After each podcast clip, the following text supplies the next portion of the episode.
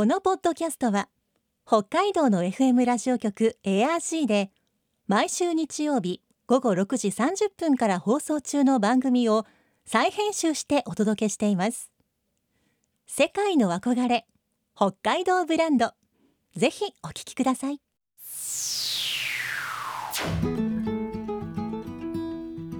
今世界から注目される北海道。この番組では北海道が世界に誇る自然、文化、産業などをピックアップ。北海道の持つ魅力や可能性をゲストの方に伺います。お相手は鈴木舞です。今回のテーマは南蛮エビとボタンエビ。エビ類の漁獲量が日本一の北海道。甘エビとも呼ばれる南蛮エビ。そしてボタンエビの主要な産地となっていて、アジアに向けて輸出もしています。先週は北海道の魚を輸出している株式会社ノースコープ漁連の石坂秀文さんに南蛮エビやボタンエビの基本的なことを教えてもらいました。今週は南蛮エビやボタンエビが私たちの食卓に並ぶまでのこと、そして美味しい食べ方などを伺います。今日のお話のポイント、鈴木舞のマイポイントはレンジ。ぜひメモのご用意をお願いします。世界の憧れ北海道ブランド。この番組はあなたの明日を新しく、北海道創価学会の提供でお送りします。株式会社ノースコープ漁連常務取締役石坂秀文さんにリモートでお話を伺っていきます。石坂さん、よろしくお願いします。はい、よろしくお願いします。はい、えー、まずはですね、こう私たちの食卓に並ぶまで取り方のお話とかね、そういったことを聞いていきたいと思います。はいはい、南蛮エビやボタンエビ、まあ、こういったエビをどうやって取っているのか、その漁の方法を教えてもらえますか？はい、ほとんどがですね、エビカゴ漁と言いまして、はい、えカゴで取るんですね。うんうん、そのカゴにはあの特殊なあの組み立てがされてあって、はい、カゴの真ん中にエビが寄る寄ってくるように餌を仕掛けるんですね。うん、そこのポケットみたいのがあるんですよ。はい、それに誘われてエビがカゴの中に入っていって、えー、そこから一度入ると出られないような仕組みになっているんですね。そういったエビカゴ漁っていうのが取り方の主流です。うん、またこうカゴで取るといっても、おそらくこう設置してあげてまでいろんな流れがあると思いますが、まあ、水揚げまでの流れ、はい、教えてもらえますか？うん、はい、まずですね、えー、っと競りの時間があの朝はちじなんですね。はい、えー、この競りの時間はちじに漁師さんはより鮮度のいいものを市場に水揚げするように漁をして帰ってくるんですけど、はい、夕方ろくじに行って、はい、翌日のはちじなんですね、帰ってくるの。夜の夜のはちじですか？はちじなんです。夕方のろくじに出て、はい、翌日の夜のはちじに帰ってきて、その翌朝に市場に並べるんですよ。ハードですね。はい、すごい時間ですよね。はい、はい、なんで帰ってきたら、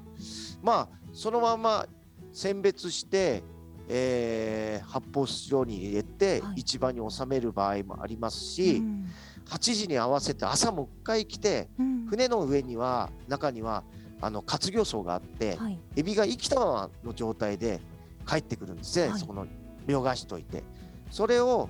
競りの時間に合わせて、えー、その水槽から出して、えー、発泡に詰めて市場に持っていくと、こういった流れなんですよ。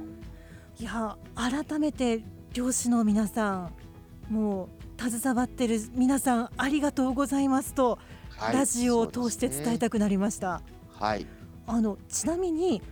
カゴ漁ということで、きっとカゴの数もたくさんあるんじゃないかなと思うんですが、はい、漁で船に積むカゴの数ってどのくらいなんですか？あのなんとですね、にせんかごも積むんですよ。にせんですよ、にせん。にせん。にじゅうじゃないですからね、はい、にせんですからね。え、これカゴの大きさってちなみにどのくらいあるんですか？僕がしゃがんだら入れるぐらいの大きさ。それで伝わるかな。いや、成人男子が入れるぐらいです。結構な大きさだなと思いました。そういう、あの、しゃがんでこうちっちゃくなって入れるぐらいの大きさかなと思いますね。えーはい、それぐらいのサイズのカゴにせんこぐらいですか？そうなんですよ。なんであの多分、えー、今聞かれてる方って一般の方というのは、漁業っていうのは海に行って網を起こしたりカゴを、えー、起こしたりした時にたくさん魚がダーンと入ってて、それをドカーンドカーンドカーンとね、えー、水揚げしてるっていうイメージだと思うんですけど、はい、実はこのエビカゴは違いましてね、はい、にせんかご積むってことは一つのカゴに入ってないこともあるわけですよ。カゴにいっぴきの時もあるわけですよ、はい、それをいっぴきにひきさんびき入ってるものをにせんこにせんかごを集めて、えー、やっとこういった量になるんですよね。は、まあ、それぐらいそのちょっとイメージを変えていただけると、もう海は雄大で大海原があって、そこに資源が豊富で、行って帰ってきたらいっぱい取れたっていうことじゃないんですよね。そうなんですね。そうするとこうもっと美味しく感じるじゃないですか。感じます。はいはい、そうか、こう逆に言うとそれだけたくさんのエビがこう、うん、市場にバーっとこう出荷されるためにはにせんかご積まなきゃそれだけの量には絶対ならないということなんですね。そういうことですね。あ、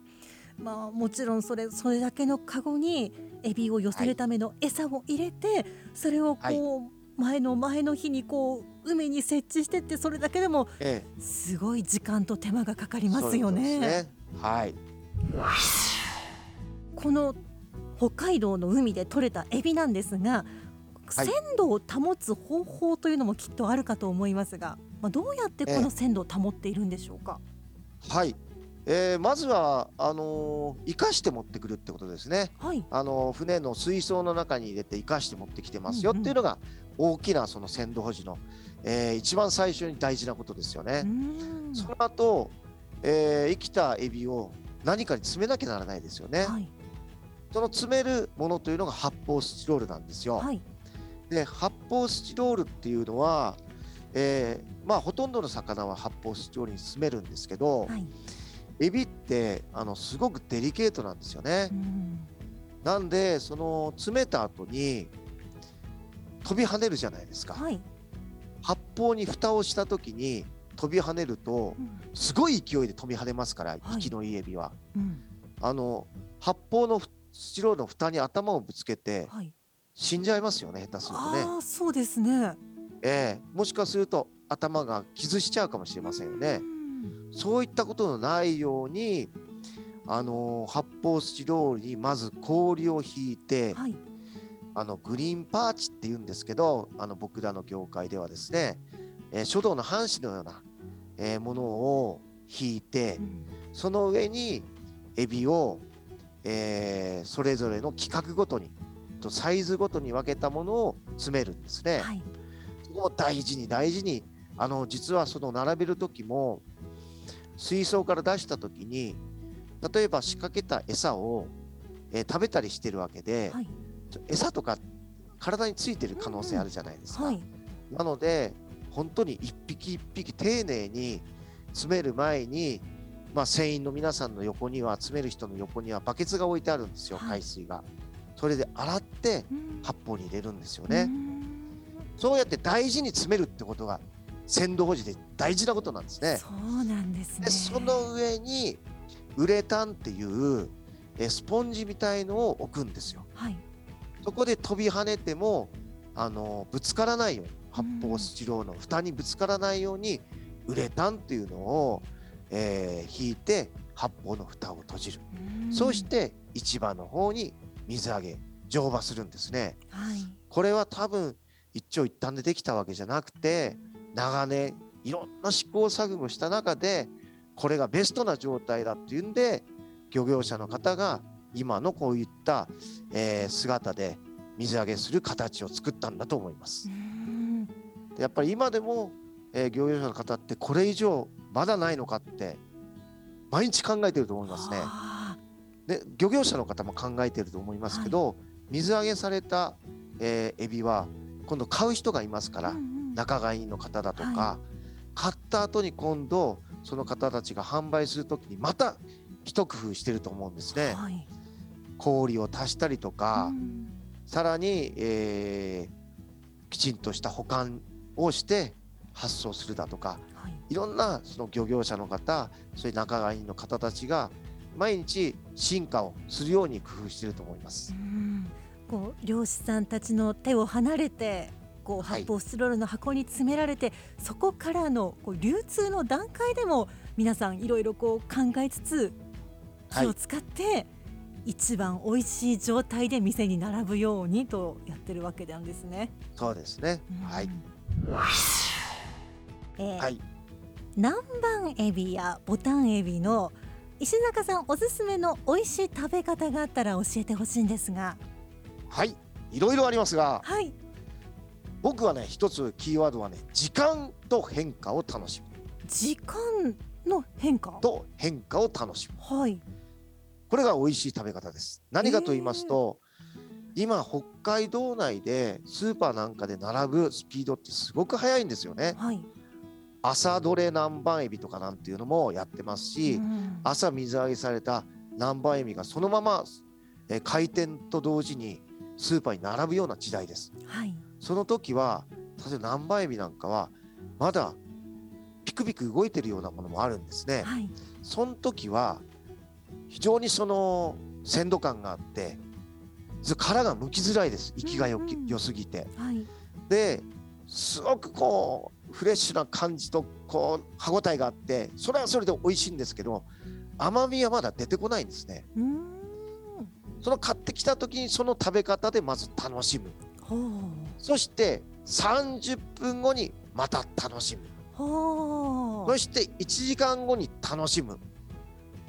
これで全て味が違うんですよ。へー、なので時間と変化を楽しんでほしい。これも美味しい食べ方の一つじゃないですか。すごいですね。分単位で変化していく味わい、はい、あ、しますね。間違いなくします、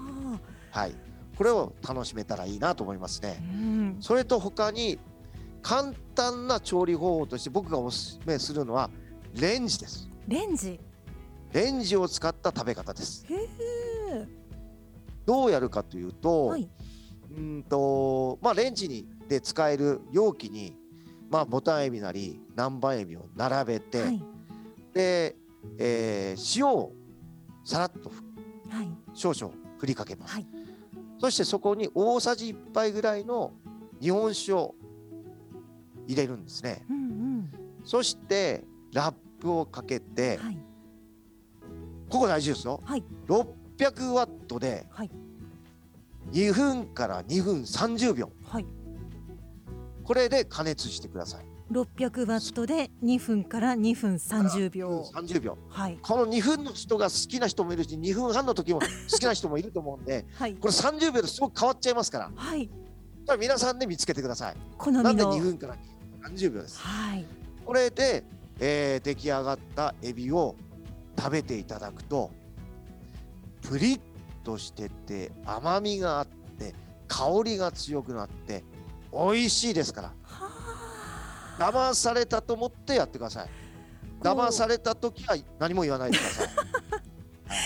いいや、しかしこう電子レンジでっていうところがね、こう本当にお塩とお酒だけですごく簡単ですが、はい、これだけでもプリップリの美味しい、まあ、レンジ蒸しのエビになるわけなんですね。はい、そうです。はあ、ちょっと私もあの騙されてはないと思いますがやってみたいと思います